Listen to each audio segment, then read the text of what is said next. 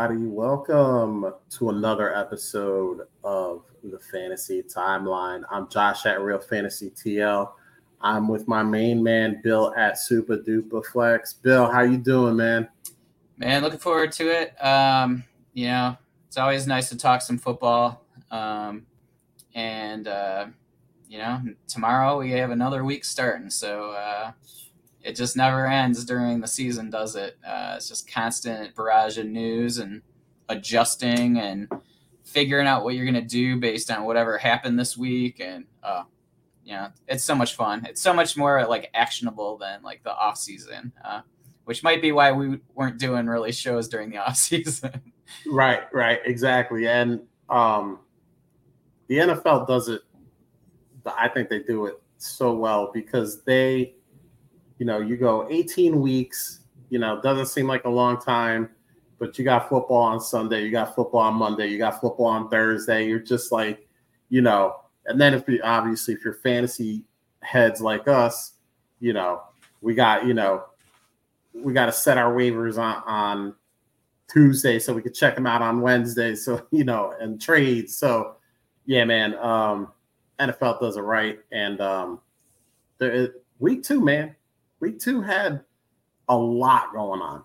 We didn't think it was going to have a lot going on, but it has a lot going on. Um, I will say, um, we should talk about this for a minute or two. We don't have to. Uh, we don't have to go super in depth. But before we go to good, bad, and ugly, I don't know if you saw the uh, the big trade, the big NFL mm-hmm. trade. Um, Cam Akers going to the Minnesota Vikings uh, I said in a group chat that I'm in um, that kills two running backs with one move. Um, I don't think Cam Akers is anything. Um, I mean, weren't they already kind of dead? I think we killed them. I mean, they may have been on life support. I think we pulled the plug with that move. Cam Akers was definitely dead. That, well, we'll find out, right? We're gonna find out real quick. We're gonna find out real quick, and I obviously I think Alexander Mattison was on life support, and Cam Akers just came in and pulled that plug. So yeah, um, we got some zombie corpses running around in uh in Minnesota in that backfield. But um, thought we'd mention that real quick just in case uh, somebody's jumping on and they uh, they didn't hear the news. Um, so I almost wonder if uh, what's the head coach in uh, Minnesota? Oh God. I'll, I'll look it up, but like yeah, you know, because like, he worked for um or worked with McVay. Right. Um, Everyone did.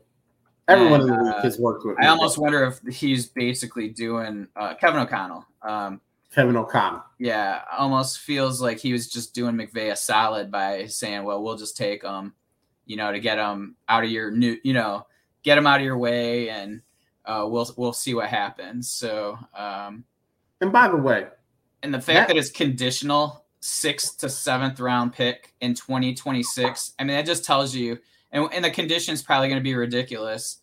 You know what I mean? Like yeah. uh, they got the Vikings have to make the playoffs, and he has to be on the roster or something.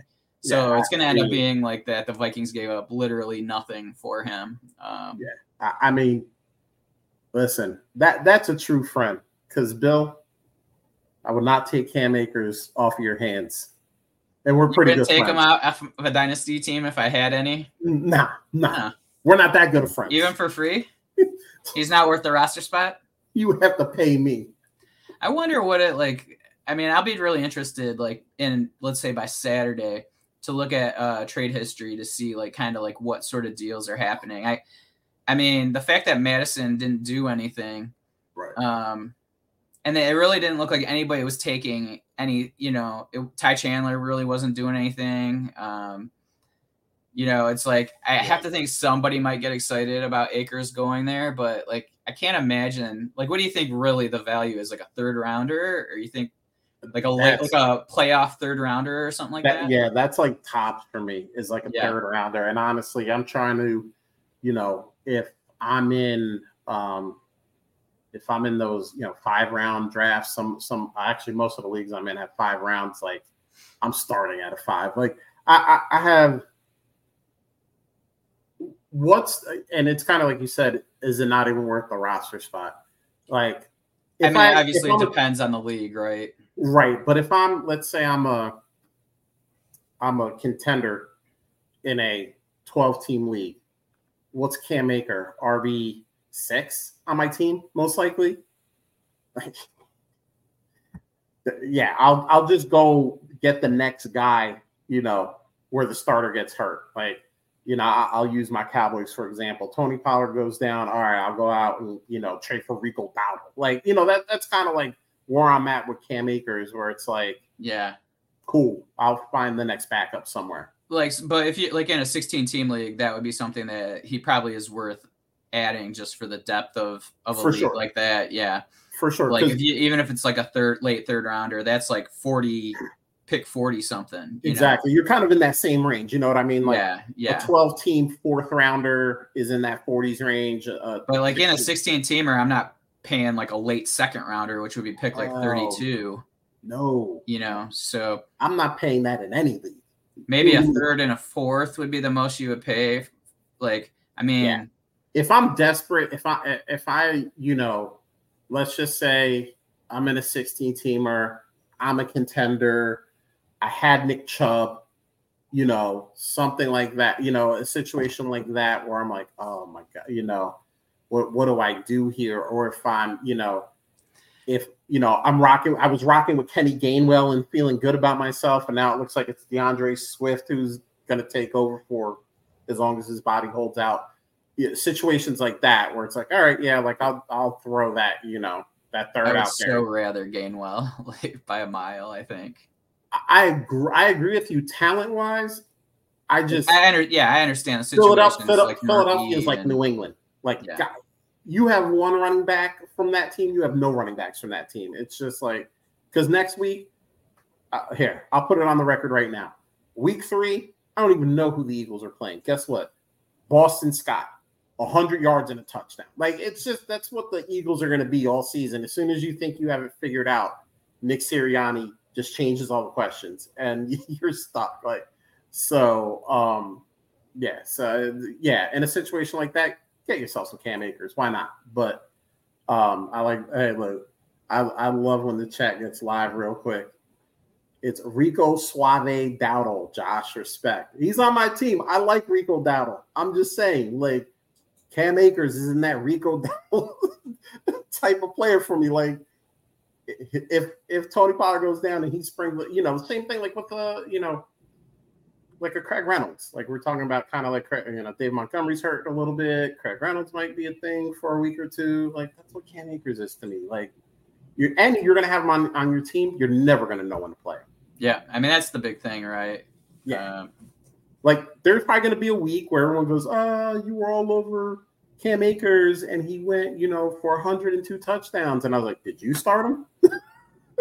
Because the last three weeks he's had like 10 combined carries for four yards. Like, we're never going to know when that's going to pop off. So yeah. that is uh, that is our bashing Cam Akers uh, segment sponsored by Um, so why don't we do this, man? Now that we kind of got that little trade out of the way, why don't we get into the good, bad, and the ugly for week two? Oh, you got something? No, I was trying. I thought there was another news uh, thing. I couldn't remember, but no, I might be mistaken.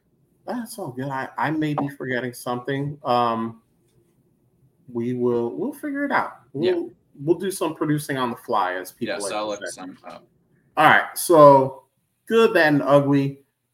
Uh, we talked about this last week. We're gonna do a little bit different, where we're gonna just alternate the good, the bad, and the ugly, so that all three of us aren't. Because uh, we like to talk, we like to get into things, and then the good, bad, and ugly takes what thirty minutes. So we're gonna try to cut it down so we can get as many questions answered as possible from you guys, and, and talk about the subjects you guys want to talk about. So I'm gonna start off. I got the good, and my good for this week is Daniel Jeremiah Dimes, more more classically known to the fantasy community, Daniel Jones. Listen, it was bad week one. Dallas pitched the shutout, sacked them seven times. They they led the league in sacks for that week. Um, intercepted them once or twice. it was bad. It was just bad overall for Daniel Jones. And if you had Daniel Jones on your team, you were like, uh, wait, they paid this guy 160 million dollars. This is not good. And to be honest with you, you fought that through the first half of the Arizona game as well. Um, they were getting beat um, by I think a couple scores uh, going into halftime, and Daniel Jones came out and he cooked. He ended that game 26 of 37 for 321 yards, two passing touchdowns, and then added another 59 yards and a touchdown on the ground. And that's like that, that's what you want from Daniel Jones. Like you want him to pass it well enough. You don't want him to throw picks or fumble the ball. And you you want that extra juice that he gets on the ground. Like this is like kind of like what you hope most games are for Daniel Jones. I will say, I'm gonna rain on this parade a little bit. Giants play San Francisco on Thursday. San Francisco is another lights out defense. Um, I'm sorry if that's your only plan. I'm in. We're in Superflex Army two together. I have one quarterback. His name is Daniel Jeremiah Dimes. I don't know. I'm, I, listen, I got to play him. It's a Superflex league. He's the only quarterback I got. I got to play him, but I'm I'm I'm not going to be happy about that result. so, um, you know, I you know I put a little fair warning on that, but that's good for this week. He had a, he had a hell of a game. We're going to give him his week two flowers, and we'll see what happens um, in, in week three, short week against a great defense. Um, who do you got as the bad, Bill? Who's bad? So for the bad, I kind of went with Monday Night Football, like in general. Like it was just a rough night. You know, it was just bad offense um, for every team. Um, the defense was solid, but the the quarterback play was iffy um, for all the games, wasn't it? Um, I mean, Yeah, Carr, was it- Carr the best? Like, I don't even know if he was the best because it didn't. I don't know about I don't mean about scoring, but just in general, you know what I mean? Like, um, Sure. yeah, I mean, but that's a low bar, you know. And um, Yeah, I mean he was he was the best because he out of the four quarterbacks that played on Monday, he's the only one that actually was passable as an NFL starting quarterback. Yeah. That was the bar. And I mean, like he's the only one. you had one player, um, you know, for uh, Pittsburgh. Uh, Pickens did pretty well, but the running backs just ate, you know, away at each other basically. Yeah. Um, you know, we lose Nick Chubb, which is just a devastating. You know, I like. Yeah, I heard this on some other podcasts, and I, uh, a coworker and I were talking, and it's like, I don't know anybody that really um, disliked Chubb. You know No. what I mean? Like, he, like No. he's just a guy that you can root for. He's like, he kind of reminds me of Barry Sanders now. You know, he just kind of goes about his business. He's one of the best in the league, and you know, there's just not much to say bad about him. Um, so that was awful. It just, just the whole thing was awful. Like it was just Watson was terrible. Um, Mr. Face Mask. Pickett was terrible. Um, yeah, it was just young. Bryce Young was terrible. Um, Yeah, he didn't even know where to line up. no, he was literally lined up behind a guard, and uh, Sanders had to push him over to line up behind the center. Twice. He pushed him twice because he still didn't get under the center. Yeah, so I think you know he's just a little. You you hope that he figures shit out. He looks calm enough, but like Yeah. you know, I, I don't know. I don't know if he's ever going to be anything beyond like a a souped up game manager, maybe. Um, yeah. So yeah, it was just a rough Monday night. Um, you know, and the, the cherry on top of the rough Monday night was you know Chubb, like I said. So just a bad bad night. Yeah, to- totally agree. Monday night, my God, I, I'm I'm I'm actually shocked that on uh, on X, you know, everyone wasn't talking about Monday Night Football like they usually talk about Thursday Night Football. Let's get rid of it. Yeah, or the uh, Madden curse, right? Like the last three were Hamlin, uh, Damar Yeah. Hamlin last year, um, then Aaron Rodgers, and then uh, Chubb. Yeah, like holy hell, man. Uh, yeah, the Monday night curse for sure, and it's it's crazy because you know, obviously, you know, we do a lot of dynasty. We try to talk about everything on here. We try to talk dynasty, redraft, all of it, you know. But we, you and I, you know, focus a lot in dynasty, and it's one of these things where, man, you know, we love these quarterbacks that get taken at top right, top top five, you know, usually in the actual NFL draft. We like love them for leagues, you know, especially because we mostly do super flex. But man, like you have to be a like a real special breed to go from that much winning because usually if you're a top five quarterback you did a lot of winning in college to going to a team where so some losing is going to happen for you know even if it's just a year you know where you're just on the worst team in the league the previous year. They're not good at a lot of places. That's why they were the first pick and they took you. And it, it seems like some people have that mental makeup to kind of you know get through it and say i understand this is you know this is a process there's going to be some losing involved but there's a light at the end of the tunnel and then we see some guys where like they just they can never get there mentally, where you know the losing is just too much for them. Because let's face it, they were great in high school, they were great in college. Losing wasn't really a thing they had to encounter too many times. NFL is a different animal, and you know it's just interesting. Just something I was thinking about while you were talking. But we'll get to the ugly.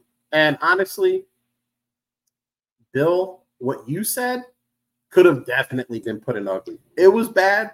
It could have been put in ugly, and I think the the Nick Chubb injury would have been the reason that it. I mean, that was tipped. literally the ugly. Yeah, that was literally the ugly. Yeah. It could have tipped everything you said into ugly. But I'm just gonna go with Jacksonville. I know, Josh Jacksonville. That's that's a that's a broad brush. You're absolutely right. It's a broad brush. But Trevor Lawrence, 216 passing yards, zero touchdowns.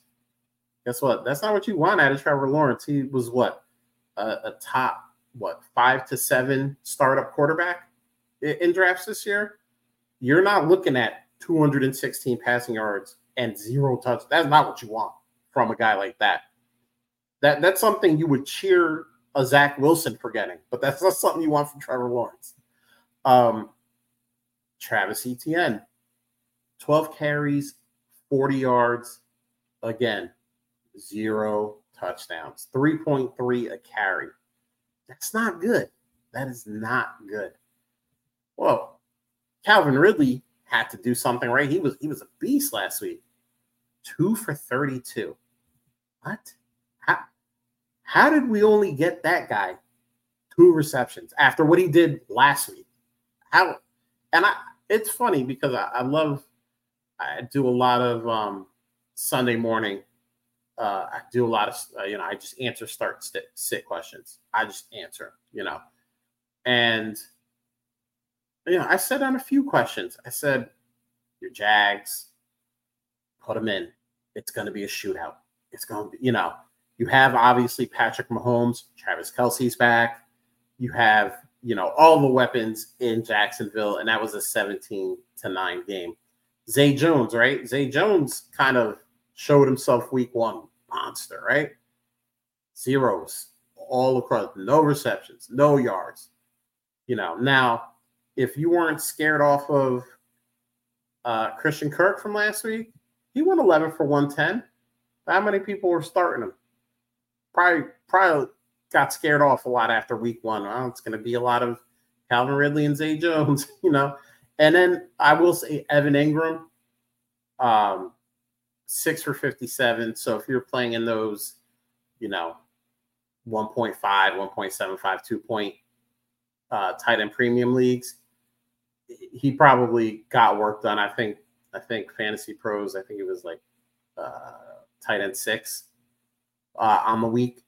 So, but Jacksonville was just didn't didn't think that was going to happen. Um, but that's what happened. So that that's my ugly for the week. Um, uh, you know, that's week two, man. That's week two in a nutshell. You got your good, you got your bad, you got your ugly, and um, we're gonna move. We're gonna move on to some questions because got a question here. Um, this is from our boy, friend of the show, Justin Rogers, half of the Hot Sauce podcast. Those guys are um, extremely funny. That's a good podcast if you want to check it out. He has here in Superflex Dynasty, which QB would you rather rather have? Tua or Justin Fields? I'm going to let you go first because this question kind of made my mind explode a little bit. So I want you to go first.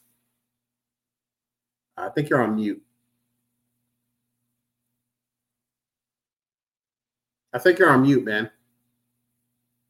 Perfect. Um, So yeah, I that's a good question because it's like it is. It's all about like you know you kind of go ceiling, but then you like Tua has ceiling, right? Like I mean he's obviously shown that. Um, but then there's like the health. Um, I mean I feel like honestly, I feel like Tua has a longer leash than um, than Fields does. Um, like this is a conversation I think we had a couple weeks ago, or maybe it was even last week, um, about how like sometimes you have to kind of figure out. Oh, we had this conversation about Justin Fields actually, um, mm-hmm. where it's like if things don't go well, there's a chance he's not a quarterback. Mm-hmm. You know, soon. Um, I think Tua has a job for a while as long as he's healthy, and um, so like I think Tua is the answer here. Um, I mean, redraft, I would much rather have, but I know the question's for Dynasty, but redraft, I'm totally going Fields um, mm-hmm. because the risk's not there, right? right. Um, but I mean, really, what are you getting for Fields at this moment? Like, it's, um, like I think a lot of people are afraid to add him. So it's almost like one of those things. It's like, is it is it low enough to where the risk is is um, worth adding him? But if I have the choice between the two, I think I'm probably going Tua um, at this point. Um, just because I feel it's a safer pick, and I don't necessarily think that um, the the uh, ceilings of the two are are grossly different as long as Tua stays in Miami. Like, granted, if he's in another city, the whole everything changes. But the likelihood of him changing is probably uh, similar to the likelihood of uh, Fields being a quarterback, uh, you know, for six years. So, yeah, um, you were talking about what you know you'd possibly have to add and, and all that. Um, Ruben Almada actually responds to this question as well. Half of the uh, Coast to Coast fantasy guys. That that's a great podcast too. Um, he said you better get prepared to add it first to Fields to get Tua. So here's a I want to pose this to you in the form of a question, like Ron Jeopardy. Who are you taking if, let's just say, I send you a deal and I go, scared about this Justin Fields cat. He's he's scaring the hell out of me. I will give you Justin Fields and a mid first, and you would then send me your Tua in return. Is that yeah. is that you're doing that, or are you saying I don't know about that yet? I'm doing that. Okay. Um, yeah, I don't feel like the. I mean, there's still risk involved with Tua, so to be able to buffer it with a mid first um, that I can use to add like a another quarterback if I need to. Like, I mean, it's not going to cost any more to get Jared Goff or somebody like that. You know what I mean? So you right. could, um, if you need to, you could still use that pick for a quarterback, or you can use that to, you know, build up another part of your team. So I, I think. I I almost think like that'd be I wouldn't even flinch at that offer personally. Cool, cool. And I, I wanted to ask you, see, because I saw that and I said, yeah, you know, that's you know, I don't think that's crazy. You know, I don't think that's I don't think that's nuts, depending on you know where you know where your team is at. Um, so I I just pulled up the Fields trades. Um, yeah. So here's the four trades for Fields and um, that has happened since yesterday, or okay. all happened yesterday. Okay. Uh, Amon Ra for Fields. Um, Diggs and a first for Fields and Burks. Okay. Fields and Hunter Henry for Breece and Allen Robinson and Fields, Cam Akers, and Kadarius Toney for Derek Carr, Dobbins, and Michael Thomas and two firsts. So that last one again. Okay, Carr. I'll take out the riff. Dobbins yeah. and Michael Thomas, and then two firsts for Fields, Akers, and Toney. Figure Akers and Toney it rules out Dobbins and Mike Mike Thomas. Yeah, exactly. Yeah. So then you got Carr and two firsts, a 24 first and a 25 first for uh, Fields. That's a more interesting one, actually. If I could get if I could get that haul for Fields, man, I'm out. You talk to me later. yeah, I feel like that one's a good trade for the Field side, but I feel like the other ones, like, I mean, Fields has definitely dropped in price. You know, like, oh yeah. I mean, we're like Breece for Fields, basically. Um, Diggs in a first for Fields and Burks. Like, yeah. I mean that I might on some of my rebuilds, I may have to go Fields hunting and just see what's doing. Because uh, the price seems lower endless. Uh, if I if I crap, I crap. Whatever you know. Sometimes you roll craps, but you know. Um, like there's some super flex leagues where I have like uh four, you know, four starting quarterbacks. Yeah. Like it might make sense to maybe make an offer of two of my my lower quarterbacks for fields, fields, you know what I mean? Yeah. And see yeah. like if something like that can happen or or one of those quarterbacks plus a wide receiver, which I typically have a lot of mm-hmm. um, for fields or something like that. Like um maybe maybe there's some something there. And like Jesse says in the chat, just one big week with Fields, everybody's gonna think he's back, and yeah. um, you know you'll be able to flip him uh, for more. So yeah, um, and I, that's totally what I would try to do. I think. Yeah. Um, uh, oh, for sure. Um, and it took a while for him to heat up last year. So I mean, it did. I feel like the defenses are adjusting to him a bit. So like I don't necessarily know he's going to come back and do like what he did last year, but like there's a chance that he warms up and um, has a, a few week stretch where he's looking like the old Fields. So this, this question blew my mind for for a, bunch of reasons, but first of all, I, have always been low low on Tua, and it, a lot of it has been injuries, but obviously, you know, they drafted Waddle, then they get Tyreek Hill, and you know, I think most guys that are starting right now, if they have those two guys in in on the field, it's going to obviously help. I mean, talent helps no matter where it's at.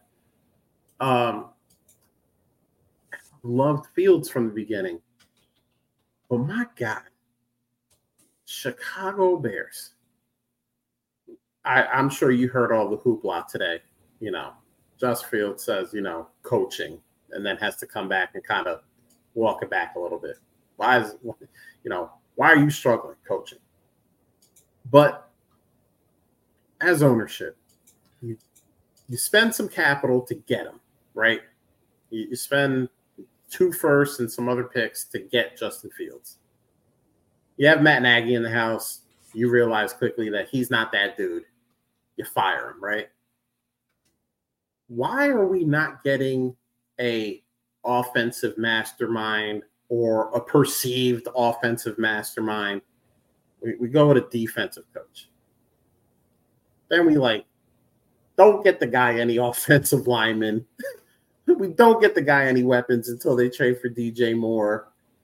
Like I mean, it just seems weird. It seems like buying a Ferrari and then just putting regular gas and you know standard snow tires on it. And it's just like and listen maybe if he had all that stuff he would still stink. That's a possibility. Like i'm not sitting here saying if he had all this stuff he would be great. But my good i mean not putting your guy in a position to succeed it, it just like blows my mind where it's like we're not even going to try to help him out. We're just going to be like all right justin like you're going to have to run for your uh run for your life and not throw at anybody and good luck. you know what I mean? Well, and also like the fact that he's obviously not um he's not necessarily a great processor, right? So you you no. you need to like fortify a line. I mean, that's why he was so successful at Ohio State. It's because he had a line that um, could give him six seconds, you know. Right. right. And um, so like that's a reason why you know I, I have a lot of friends from Chicago, so they were all like just beating their chests, like you know, how did you guys let him drop, you know, and well, maybe that we we're seeing why, you know, now, and yeah. he's just not a good processor um, of defenses and things like that, and that's why he gives up so many sacks. Um, yeah, just because he he holds on to the ball so long, because that's what he did in college. So, uh, but this is your third year in the NFL now, bro. You know what I mean? You need to start like you, there's got to be something on you at some point um, to be able to adjust um, or improve yourself. You know, like I we were talking at work today a little bit about this in general, just like comparing him to Hurts and like mm. Played, you know, at two universities with multiple different offensive coordinators, so he was always learning new systems, and so he learned how to adjust and kind of figure things out and you know work on different different styles of game. Well, Fields never had to do that. You know, he was at uh, Georgia, then he didn't win um, the right. job, so he goes to Ohio State, and then he plays behind you know all he's got to do is stand back there and pick defenses apart. Um, and he had elite, sorry, I was just gonna say, and he had elite weapons. I mean, he had JSN, he had uh, Garrett Wilson, he had Chris Olave, and you know, yeah, like, and that's probably why they say quarterback is, is the hardest position to evaluate because it's more mental than it is physical. I mean, yes, obviously you need. I can't go out there no matter how mentally strong I am and be an NFL quarterback.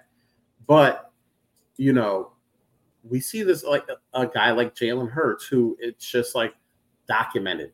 You know how mentally tough he is. What you know how self aware he is. Where he goes, all right, I stunk at this last year during the off season. This is what I'm working on and whatever that thing is and he just works on it to the point where it, you know he either is fine or good at it once the off season is done. And we're not seeing that. And i'm not saying justin fields isn't in the lab trying to improve himself during the off season but we're not seeing those improvements you know. And i don't know if you saw the one clip where it looks like they're on maybe the 15 or 20 yard line on their side. They're they're driving, they're trying to get to, you know, they're trying to score a touchdown. Um and there's a guy to his right who's kind of kind of like a shallow slant route. He is wide open. If Justin Fields hits this guy, that guy is running into the end zone untouched. I mean, wide open and he's looking, he's looking, he's looking, and then he finally just takes the ball, ducks, and runs with it, and gets like maybe a yard, maybe two yards. And I mean, this, I mean, this dude, you know, you always hear like nobody gets that wide open in the NFL. This guy would have had a, you know, 15, 20 yard touchdown untouched. And he, and it's like you said, it's the processing. It's like and that's why I think sometimes too, like I, I harp on all the things that Justin Fields doesn't have. Because I think, you know, if you look at a guy like Sean McVay, you know, even you know what, let's let's not use Sean McVay because I was going to bring up Jared Goff, but let's bring up Ben Johnson in Detroit, the Detroit offensive coordinator. I think a lot of times he's watching films on defenses and he's going to Jared Goff and he's saying, listen, they play a cover two, they play a cover two shell, whatever the case may be. Listen, these are the plays that we're going to beat it with. This is where you're going to see openings. On this play, Amon Ra's going to do this. and You're going to hit him seven yards. He's going to be wide open, and we're going to he's going to take it for 30. You know what I mean? I mean, there's definitely haves and have nots when it comes to like uh, forward thinking, you know, yes. coordinators totally. And, you know, you and can kind of see that. It's like, it's almost like a joke a little bit. Like, right. Um, you know, when you compare some of the guys. And, um, you know, it's interesting the defenses have started to become that way too, because back in the day, it was just like, well, let's just, um, we're going to do our defense and good luck beating us. And yep. then once somebody figured it out, oh well, yeah. you're just going to lose your coordinator job, you know. Um, exactly. But now they're given multiple sets, and they're you know showing showing blitz over here, pulling back, and you know sending it yeah. elsewhere. There's a lot more zone blitzes and just different things like that, and then plus just like even um, what was it? Uh, New England when they were playing Philly, where I think Romo was like, I don't even know like what defense this is. This is something completely new. Right. And it's like, right. you know, so it's starting to be like where these guys start doing more and more um, stuff. You know, it's just smarter minds going against smarter minds rather than just like let's let the players beat each other. It's like yeah. way more chess instead of checkers. And, and and I guess that's why I get mad about like you you spend a lot of capital to get a Justin Fields, and then you go, you know what I think is going to work? A defensive coordinator as a head coach, and I'm just like, we we're not going to get an offensive mind in here to like grab offensive guys that he knows around the league. Oh, this guy is really smart. He's going to be a great quarterbacks coach. Oh, this guy's smart. He's going to be a great offensive coordinator. Oh my God, Justin Fields can run. Why don't we get like a a great running backs coach to just kind of be like, hey, like this is what running backs are going to be doing. Maybe you could do a little bit of this. Or, defensive coordinator. Like, ah, whatever, you know. Right, here we go. The hard hitting questions, Bill. How many beers deep is Romo when he first hits the booth? I mean, I know Tony personally he's about eight in before he hits the booth, and that man is live and he's ready to go. I mean, you know that they're dumbing him down for these broadcasts now. Like they told him to stop like calling out plays and shit and yeah. calling out defenses, which you know probably people that are watching shows like this appreciate. Oh you know, yeah. But for the normal viewer, they're like, I don't know what he's talking about, kind of thing, and they don't care. You know, I love and, that about Romo. Oh, totally. Like, and I think most of us diehards, yeah, you know, appreciate that, but yeah, he's probably smoking weed and drinking beers beforehand just to kind of dumb it down for everybody. Yeah, like he's great. But uh, kind of going back to the original question because goddamn, I went down a tangent. We didn't go down. I went down a tangent. Um, at this point, it's gotta be Tua. And, and this is a guy. we like, had this whole conversation on Fields. Well, because I had so much love for Fields coming out. Like, no, I, am joking. Like, I yeah, was like, totally. he's he's gonna be that dude. He's got all of the physical stuff you need, yep. and you know, Tua. I, I never thought Tua was bad from a talent perspective.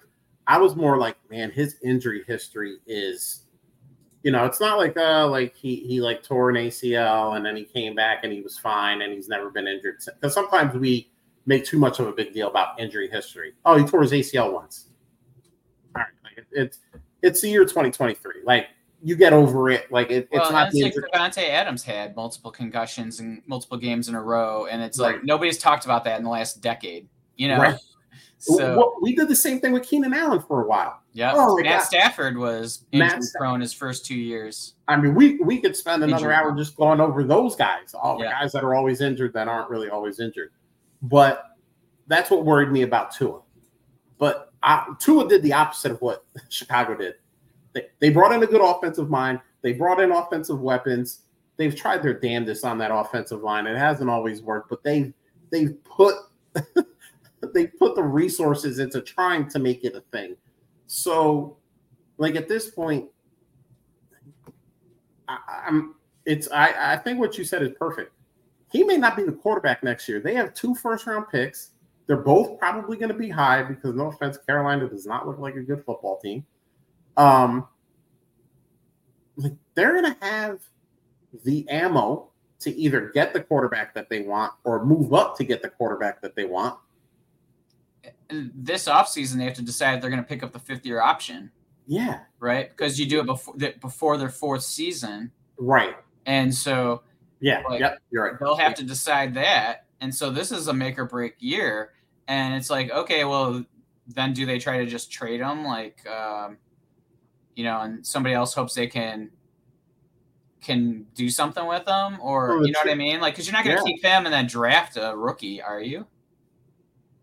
I mean, no. I mean, I, it would probably be like a, a, draft day trade. I would almost think, kind of like what, um, like what the Lions did with, uh, Swift. yeah, yeah, exactly, or what the um, what the Cardinals did with Josh Rosen back in the day. You know, they drafted Kyler you know, they pitched it, pitched it. They finally got a deal that they liked, and they they shipped them out. But I mean, yeah, at this point, you're kind of in this position where you got a guy who's not, who wasn't drafted by the current regime. No offense, those guys are probably on the hot seat because now we're talking about two. You know, this is season number two. Didn't look good season number one. It's not looking too good in season number two right now. And you know, we're not talking about a guy who, you know, it's not like a like a Mike McCarthy who was a, a good coach somewhere else and is now coming in. Like this guy was a coordinator that they brought in. You know, nowadays those guys aren't really getting long leashes. You know, they're not in there five, six, seven years and then getting right. getting the axe. You know, it's kind of like season two, season three. We're not doing this thing. All right, get out and you know we'll figure this thing out. So yeah, I mean we're both going to uh um it's crazy that I'm saying that because I've always been lower on Tua than I think most, but at this point, it's it's just what it is. That's what the truth is. Well, this kind of just leads to another question. It's like, does it make more sense to bet on a quarterback because of their talent or a quarterback that's in a system of a talented coach?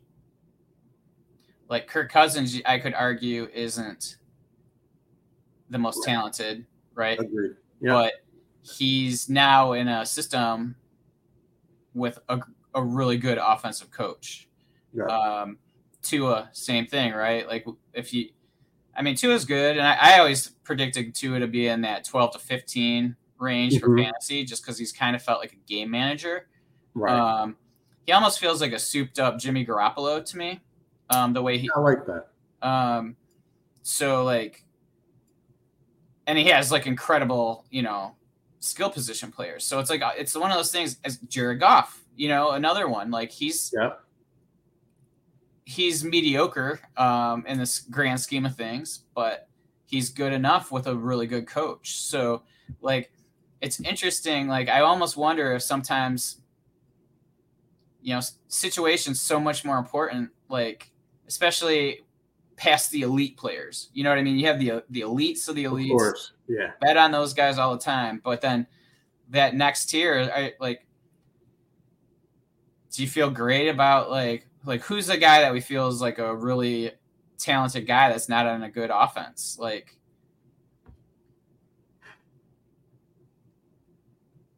yeah, those guys don't yeah, they don't really exist. So I it's mean, just just guy. It's either you're an elite guy, or you're a guy who's on an elite offense, but not necessarily an elite guy, right? Right.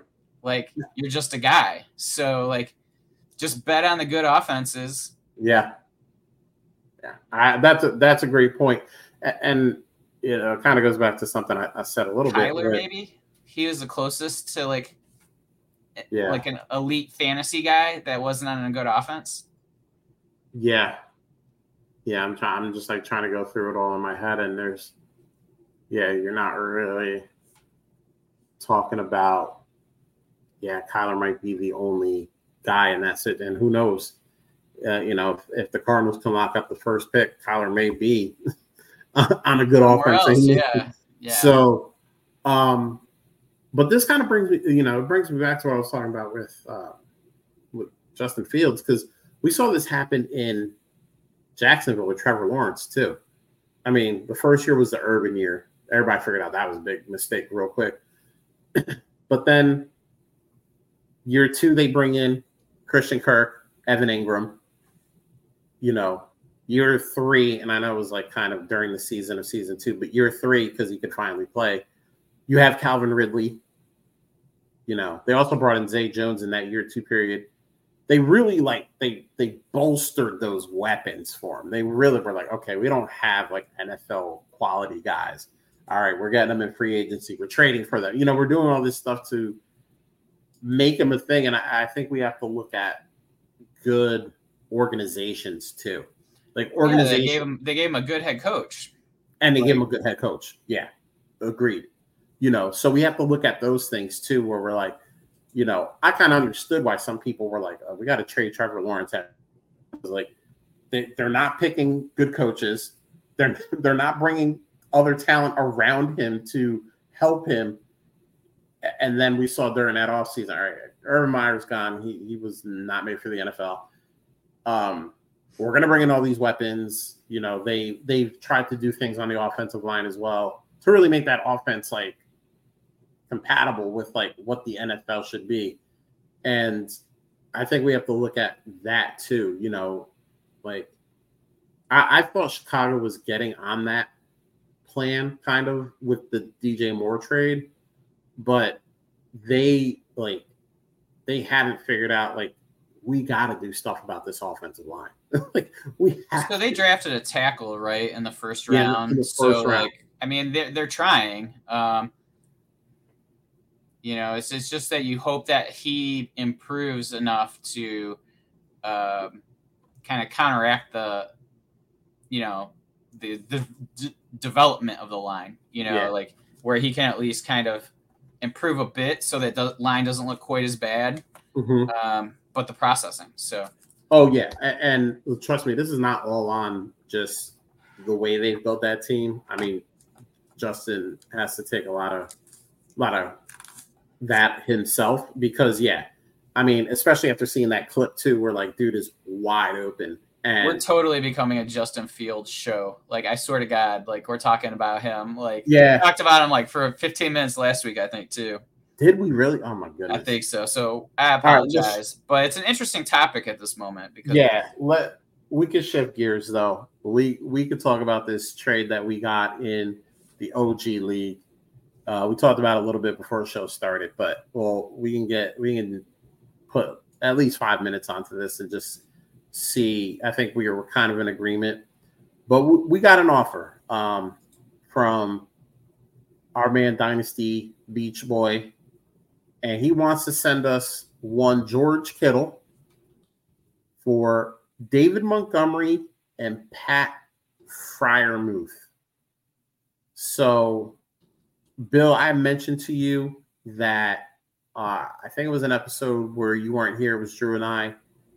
How I'm just kind of like George Kittle is now. He might be the top end of it, but he's that like he's in that mass of like seven to seventeen when it comes to tight ends. Like top six, it's like ooh, want the top six. Then after that, it's like eh, they're all the same. You know, Sure, all of them are probably going to have a week where they blow up, but it's never going to be consistent, and you're never know you're never going to know when it's going to happen. So, in that case, how do you how do you feel about George Kittle, and how do you feel about this trade? So, like, I think you know, I mentioned to you, I think that people are starting to get a little nervous about Kittle. I've, I've seen a lot of offers recently uh, where people are offering Kittle up. Um, like I put Pickens on uh, trade bait in the league, and somebody offered me Kittle for Pickens and something else. And Um, I think people are just starting to like get a little nervous um, because he's blocking more. You know, they have now they have two really good wide receivers plus elite running back. Um, so, you know, there's just a lot more um, weapons, and so they don't necessarily have to use him. Uh, and I got to think, you know, he's always beaten up. So, like, I have to think his his body's starting to um, break Ooh. down a little bit. Um, so, yeah, I mean, I, I actually put it into like a couple of calculators, the DLF and the DTC, and they're actually it's quite close. Um, the offer, um, like when you tally them up, I think the yeah. DLF is like 318 for Kittle and 331 for the package. Okay. Uh, DTC is 26.1 for Kittle and 28.2 for the package. Okay. So, you know, pretty close. Um, so according to those, it's fair. Um, honestly, like I, I, I like the upside of Kittle, like if he hits, but mm-hmm. the problem is there's more and more games where he's not, and and so like I think that before you knew you were gonna get like eight points or something out of him, or you know like whether it's three catches and 50 yards or something like that, um, at a minimum. And then he still had his um, ceiling games where he was going to score three touchdowns, 140 yards, and eight catches or whatever. And um, so I, I, just feel like Freiermuth isn't a ceiling guy, um, but um, you know, running backs are for our team in particular. Uh, we need the running backs at the moment. We so like we can't mm-hmm. really give up Montgomery, um, and uh, I feel like selling Montgomery now is a bad decision just because yeah. Like it looks like he's going to have a role regardless. Um, you know, I don't think going to be like we'll see this week when Jahmyr doesn't get all the touches and everybody freaks the fuck out. Um, because he's not getting, you know, 80% of the touches. And that's just not going to be Jahmyr's role. Um, he's right. going to get 40 to 60, um, just depending on probably the game. So, um, yeah, I, I I don't like the trade personally. I'd rather just hold on to Freiermuth. I mean, our team is in this weird position where I don't really feel like I want to add age to our team. Yeah. Like I would rather roll with the youth because if we if we add Kittle and he just doesn't do anything, we've kind of set our team back even further than where it is right now. So I I agree with you. Um, like I said, I'm not um I, I wasn't a big um Kittle supporter um back then, and if you play in just a regular PPR, no tight end premium, George Kittle is currently tight end 26 on the season. Um, some of the luminaries ahead of him Gerald Everett, Tyler Conklin, and David and Njoku. Those are the three tight ends ahead of him on the list right now. So you know, and, and, I think you highlighted a bunch of great points. So um, I'm not going to re-highlight them. You know, they got two legit. They got two legit wide receivers. A maybe the best running back in football. Like, where does that leave? You know, George Kittle, especially in an offense where it's very much like Brock Purdy is going to get the open guy the ball, and, and that's it. And I don't think there are very many times where he has to try to find the fourth option, which I think a lot of times is George Kittle. And listen, you can say he's more talented than that. He's not, but that's what he is. It, you got your two wide receivers, you got Christian McCaffrey. Those are your top three receiving options most of the time. So, um, yeah, like I, am out on Kittle in pretty much all situations. Um, if you want to try to test my nerve, send me your George Kittle trades. but um, I don't I don't think you would accept what I would give to get George Kittle. So I wouldn't. It's not for the faint of heart. I'll put it that way. It's not for the faint of heart. But I'm almost happy just to have him as my uh, tight end two, or or or not even a, even a tight end one A and one B yeah. and just kind of um, you know kind of play the matchups for sure for sure so let let's we got a couple we got a question here i want to want to get to it So this is from Rolling Loud Highlights. I like that name. I like the palm tree too. Um, he traded CMC and Puka for AJ Brown, Jacobs, and Brian Robinson. He's saying he lost Dobbins and Chubb. it was getting a little nervous. I get it. I asked him for some specifics. It's just a regular 10 team league. So I'm going to make the assumption that this is also a redraft league. Um, yeah, you're not in that situation. You're not seeing you're not seeing Chubb or Dobbins on your team again, at least for this season. Dynasty, it's a little bit different. Maybe you hold on because you want to see what they do next season.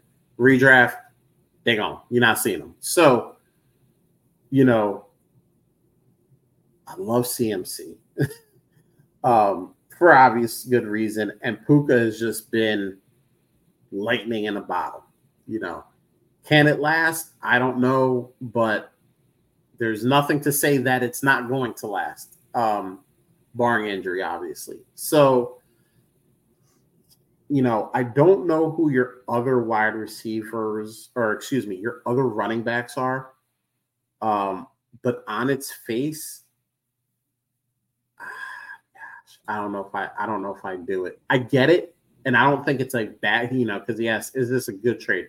I don't think it's a bad trade, but you know, AJ Brown is kind of like the odd man out in Philly, which is so weird. Um, well, I mean, I'm not too worried about him. Like, I'm not either, but I, I feel like I feel like this is a buy low, um, buy low on AJ Brown and Jacobs. So sure. like, like I get the thought, and if it's redraft, you got to make moves, man. Like, you can't just have CMC and then like yeah. you know, I don't know, like Craig Kenny Reynolds or something, or yeah, you know what I mean, like valuing Robinson highly because he's like a top five running back at the moment. Maybe that that could be an issue. Like, I mean, this has got to be redraft because, like, I mean, I think that I think otherwise the value is really high on the AJ Brown side. Would you agree if it was dynasty? Yeah, I mean because you got to assume you got what maybe two years left of CMC. Yeah, AJ Brown's going to be worth more than him. He's worth more than him in startups. Right. So, P- um, Puka, I mean, Puka for Jacobs and B Rob. Like, I mean, you know what I mean? Like, I, I can sure see some that. People would say, you know, the value's on the Puka side, but I mean, we but, got two weeks. But redraft, I think that I, yeah. I see why you do it, and I don't hate it. Like, if you if if you felt like you needed two running backs and you upgraded at wide receiver, like I mean, or did you? Like I like that could be the question, right? Like right. for redraft, because Puka's sexy for redraft. Like I don't know if I'm gonna bet on him long term, but like I don't know if um uh like it's is he gonna outscore AJ Brown this year? He very well could, right? Like he's already started that. So um but I don't mind getting out of Puka just in case uh Kupp comes back. Like if Kupp comes back week five, you're going to be feeling a lot better about this trade because Puka's not going to get 17 and a half or 20 targets a week. You know what I mean? Um, Kupp's going to come and take, you know, half, half of those targets. So, um, well, I mean, if he comes back and that's a big if, but, right. um, yeah, that's an interesting one. I, I don't hate it. Like, I, I think it's a, I think it's a, an all right trade. And if you felt like you needed to change it up, and if you feel a little more secure having two running backs because you lost Dobbins and Chubb, I'm yeah. down for it. You know, and you you're just kind of moving stuff around. You're upgrading at running back a bit. Um, you're probably your second running back. Um, so yeah, I, am fine with it either either way. I don't think it's awful one way or the other. Like without all the information, all the other information, it's hard to say yay or nay. But I think the trade's reasonably even ish. Yeah, I, I, think I think you actually, uh, Bill, you convinced me to be a little bit more um, bullish on the trade. So yeah, I'm not going to say he won or lost or, or right, right. won or lost, but I, I think it's reasonable. I think I was more in the lose, and I put that in quote side of it. You know, not that it was terrible, not that he got fleeced or anything, but just but hearing you talk through it, I think you make a lot of good points. I think you've kind of shifted me more towards the yeah, I get the trade, you know, it, you know, there's a lot of good to it. Um, here you go. Let, us throw this one up here too. Uh, from our main man, Puff Pass Kick. Uh, he, he told me over the weekend, and he's curious what you think, Bill. Uh, he had a trade that uh, kind of this summer that coincides with the trade we were talking about in our league, uh, 12 team super flex, uh, point and a half tight end premium. He got uh, Freiermuth for Christian Kirk in and Fant. Um, and there's a there's a two of two on here. Uh, Toney Mattison. Okay, so I think these are two two separate trades. All right, okay, so, so the first go trade is. Freiermuth for Kirk and got Fant. Freiermuth, gave up Kirk and Fant. I mean, Freiermuth was getting a lot of uh, steam uh, this offseason, so I get it. Like, and you know, you had to think Kirk was going to take a little bit of a hit just because of the um, of Ridley coming. Um, Yeah. So, like Ridley's going to play outside. I mean, Kirk is going to play pretty much slot once that happened. So he's going to have less routes um, than he Right. did last year, uh, likely. So I don't hate it. Like Fant's an interesting one. Like I've I've kind of been adding him a bit because you know a lot of times these guys don't pop until their second contract, and like his contract comes up I think after this year. So Yeah. like maybe maybe he's on another team that's not the team that likes to play uh, three tight end sets. You know what I mean? Like Yeah. um it's just a like maybe go somewhere like that wants to utilize their tight end uh you know who that is i don't know but Yeah, Dallas. like uh but yeah i mean i, I feel like that's a fine trade um in the summer um, Yeah. you know we're not real happy where uh Freiermuth was is we're betting on uh pickett getting better uh, we haven't seen that yet so uh, maybe he does, maybe he doesn't. If he doesn't, he's not going to be the quarterback long, and you just it's fine for dynasty for next year. You know, To- totally agree. And then there's a two or two here.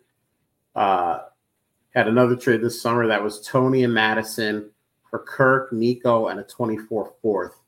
Half Stroud, so I like the Stroud Nico stack. I'm sure you like it even more now. Uh, only other tight ends are uh, Jawan and Michael Mayer, Jawan Taylor and Michael Mayer.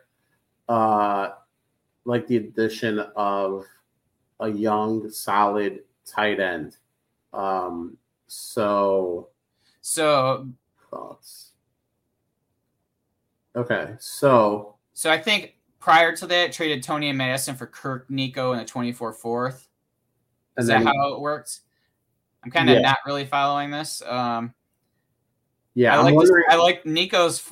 I mean, looking like a a true uh, X, you know. So like he's been really uh, interesting, and I mean Stroud's way more aggressive than I I gave him credit for. So he's uh, you know I traded him away in one league. Uh, I think it was to Beach actually, and um, so I'm, I'm sure he's uh, really happy about that. Um, so. Yeah, I like Adam Freiermuth if you had uh, Jawan and Mayer. I mean, Mayer could have been the bad, right?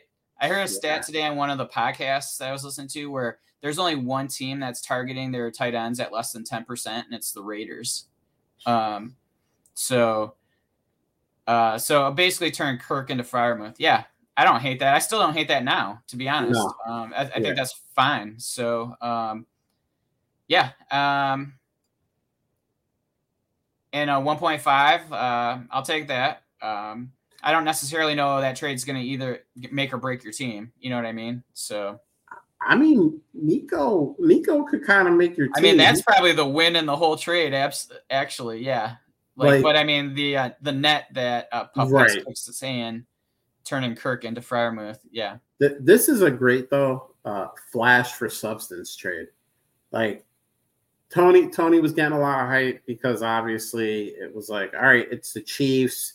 He should be the number one because um, Skyy Moore didn't do anything last year. Yeah, they drafted Rashee Rice, but like nobody was really hyping him up. You know, o- only thing there is Travis Kelce, and as we're starting to learn, that's probably the only thing they need. Um, and then Mattison, obviously, big hype. Dalvin Cook is out of town. He's going to be that guy. They don't really bring in anything, you know, to challenge him. so you know, trading that flash for kind of the substance of like Chris Christian Kirk, yeah, he had a great season. We expected it to go down, but we, you know, still expected the Jags to be a good offense. So, you know, there was a little bit of a dip and up. Uh, Nico, I think, was the upside where it's like, oh, if you can get the Texans receiver, you know, and we didn't know who that was before the season started. I bought a lot of John Metchie because he was cheap, and I was like, oh, maybe he's the guy because you know, it could have been Nico, it could have been him, it could have been Tank Dell, it could have been like. Yeah, it still might be Tank Dell. Still yeah. might be Tank Dell, you know. Um, and then the fourth is whatever. But yeah, um, love kind of the way you went about this in the uh, the net. We got one more on the way out. Let's grab this one from Ventro. Uh, should I trade Zay Flowers for D Hop? Um, obviously not dynasties. This has got to be a redraft. Um, yeah. Um.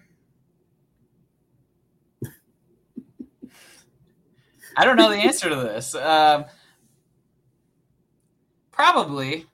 Sure. Uh, yeah. I, I mean, probably. Like, I feel more comfortable that Hopkins, is, when he's playing, is going to command more targets than Flowers. I think Flowers can command a lot of targets, but I think it's going to be hit or miss depending on the game. And so I think Hopkins is definitely going to be the guy that, um, you know, when he's out there is going to get close to double digit targets. So yeah, I feel pretty um, okay with that trade for redraft. Yeah, and we talked we talked about this last week. You know, Zay Flowers balled out week one, but that was obviously minus Mark Andrews. Um, and you know, week two was kind of the big test. Like, what what was going to happen? Like, the, is he still that dude, or is it more byproduct of hey, when when Mark Andrews is injured, yeah, go get yourself some, you know, some Zay Flowers and, and put them in the lineup. But, you know, and obviously one week does not make a career. I'm not trying to say that at all. But, you know, it's almost kind of like um, like we just talked about with uh, Kansas City. You have Travis Kelce, and then sure, the other guys are going to get involved, but you know, like I trust all the wide receivers with um, Baltimore before I do the wide receivers with uh, um, Kansas City. Would you agree with that? Also agree. Um, my boy Skyy Moore had a week though. Yeah, but do you trust him?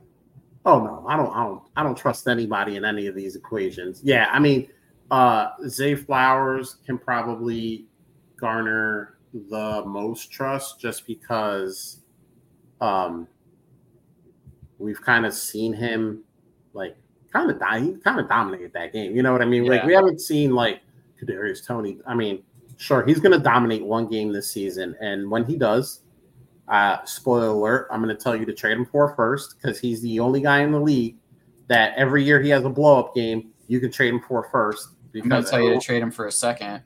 I, I mean, Sure, I say trade him for a first because somebody's gonna give you a first. He's the weirdest dude in NFL history. He has one blow up game a year, and you can get a first for him. Everyone's like, "Oh, he's gonna keep doing it."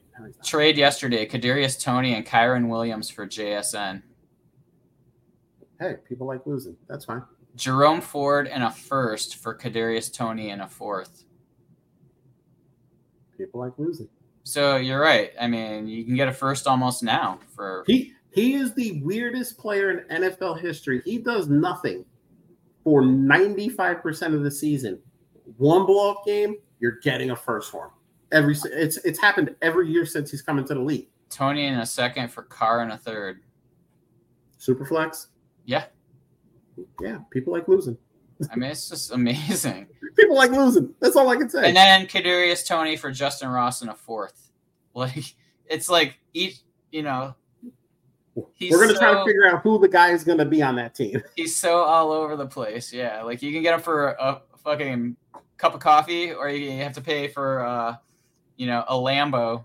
Yeah, and, and listen, the, the, this can be another George Kittle. Send me all your Kadarius Toney trades and see if you can find a price low enough that I accept your trade. Because, because I have been anti Kadarius Toney since day one And every year he has the one game, and all the people come, Oh, you you hate on Kadarius Toney, look at him now. And I'm like, Yep. and he's like, he's like uh Punxsutawney Phil in my area. You're gonna see him once a year, then he's gonna stick his head right back underground, and you ain't gonna see him for 365 more days. So um, but on that note, I think we can uh I think we have successfully done our duty. I think we I think we did a good job. It was uh it was good doing this with you, Bill. Obviously, um Drew um couldn't make it this week. Um yeah, definitely missed because um we always have fun when it's the three of us, but Bill, you and I, I think we I think we killed it. You can put this in the podcast Hall of Fame. Um best podcast ever. Um Oh, here we go. Puff Puff Pass is always on point. Punk's a Tony. Yeah, that's what he is. You're gonna see him once a year, baby, and then go get that first. Get listen. Bill, I hope you're on. Whatever week Punk's a Tony shows comes up. out. So you can just hear me say see his shadow. He saw his shadow. One good game. That's when he sees his shadow, he get one good game and then get that first. But um appreciate it, Bill. Love doing this with you. Thank you to the chat.